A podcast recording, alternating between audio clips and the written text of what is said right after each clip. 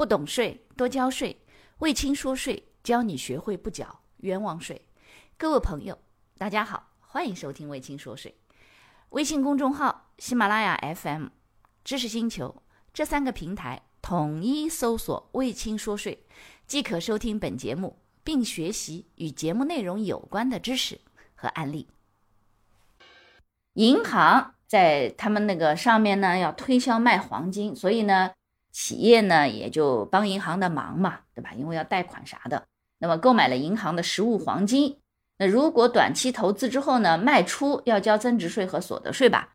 当然喽，黄金是属于标准的增值税的征税范围，那你如果有盈利，肯定得交所得税呀，对不对？你黄金卖掉的时候，正常就是这个百分之十三的增值税。当然，这个黄金买卖呢，坦率讲，这个有些还必须要有些资质啊，这个自己要再去确认一下。呃，肯定交增值税和企业所得税的。好，下一个问题，王老师，如果一个合伙企业能设立全资子公司，是否就意味着可以适用财税二零一七年十七号第六条母子公司资产划转免征契税的优惠政策？你的这个问题提好了以后呢，老师非常认真的把这个政策呢看了很多遍。这里呢，坦率说，真的是有一些不是特别确定的东西。为什么啊？你看啊，这个财税二零一八年十七号文，它是一个财政部、国家税务总局关于继续支持企事业单位改制重组有关契税政策的通知。其中第六条专门是指是叫资产划转。那么它里头是说，同一个投资主体内部所属企业之间土地、房屋权属的划转。包括母公司与其全资子公司之间，同一个公司所属全资子公司之间，同一自然人与其设立的个人独资企业之间，和同一自然人和一人有限公司之间，这些之间啊，土地房屋权属的划转免征契税。那么母公司以土地房屋权属向全资子公司增资，视同划转免征契税。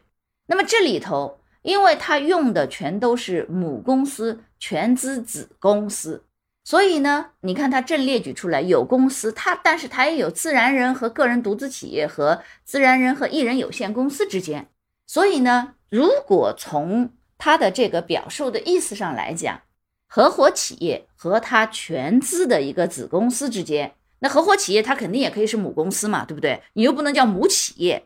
一般我们称之为的母公司，是指上下游投资主体之间的关系嘛？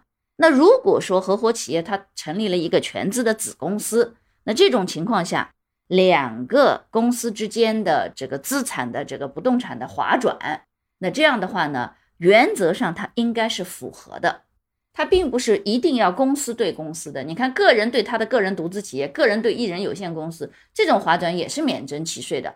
所以我认为说。像如果一个合伙企业，它成立了一个全资的子公司，那么它的这个资产的划转，我认为应该符合这个免征契税的这个政策的。当然呢，比较合适的，只要这个法规不是一一对应，能够指向你所说的这一类业务，它都存在着税务机关对这个政策和这项业务是否完全匹配这件事情上，可能认知会有点不同。因此呢，我建议你跟你们当地啊，就是财产行为的负责的这个叫财产行为科吧，或者是你们是直辖市或者什么的，他就有可能是处了。你去了解和沟通一下这件事情，问清楚再做。因为如果有直接对应的法规，老师直接就告诉你了。但是如果从刚刚那个法规当中去念、去了解，他也有可能会说。必须是这些法规正列举的这些情况，母公司跟他的子公司之间，或者什么什么。但是你说合伙企业对他全资的子公司，它其实也是母公司对子公司呀，对不对？但它只是不是公司制的企业，像这种是对于注册类型、所有制形式有没有什么限制性规定？那这个呢，你最好和主管的税务机关沟通，可能会更合适一点，也更稳妥一点。别说弄完了以后要去干，发现不行，这个就很被动了，对不对？但我个人认为，从这个法条理解上来讲，它是可以，应该符合条件的。感谢你的收听，如果觉得我的课程对你有帮助，欢迎给我点个赞。并且呢，把这个课程可以转发给你的同学呀、朋友啊、同事啊，甚至老板，让更多的人了解和掌握税务的知识。不懂税，一定多交税。所以听卫青说税，不缴冤枉税。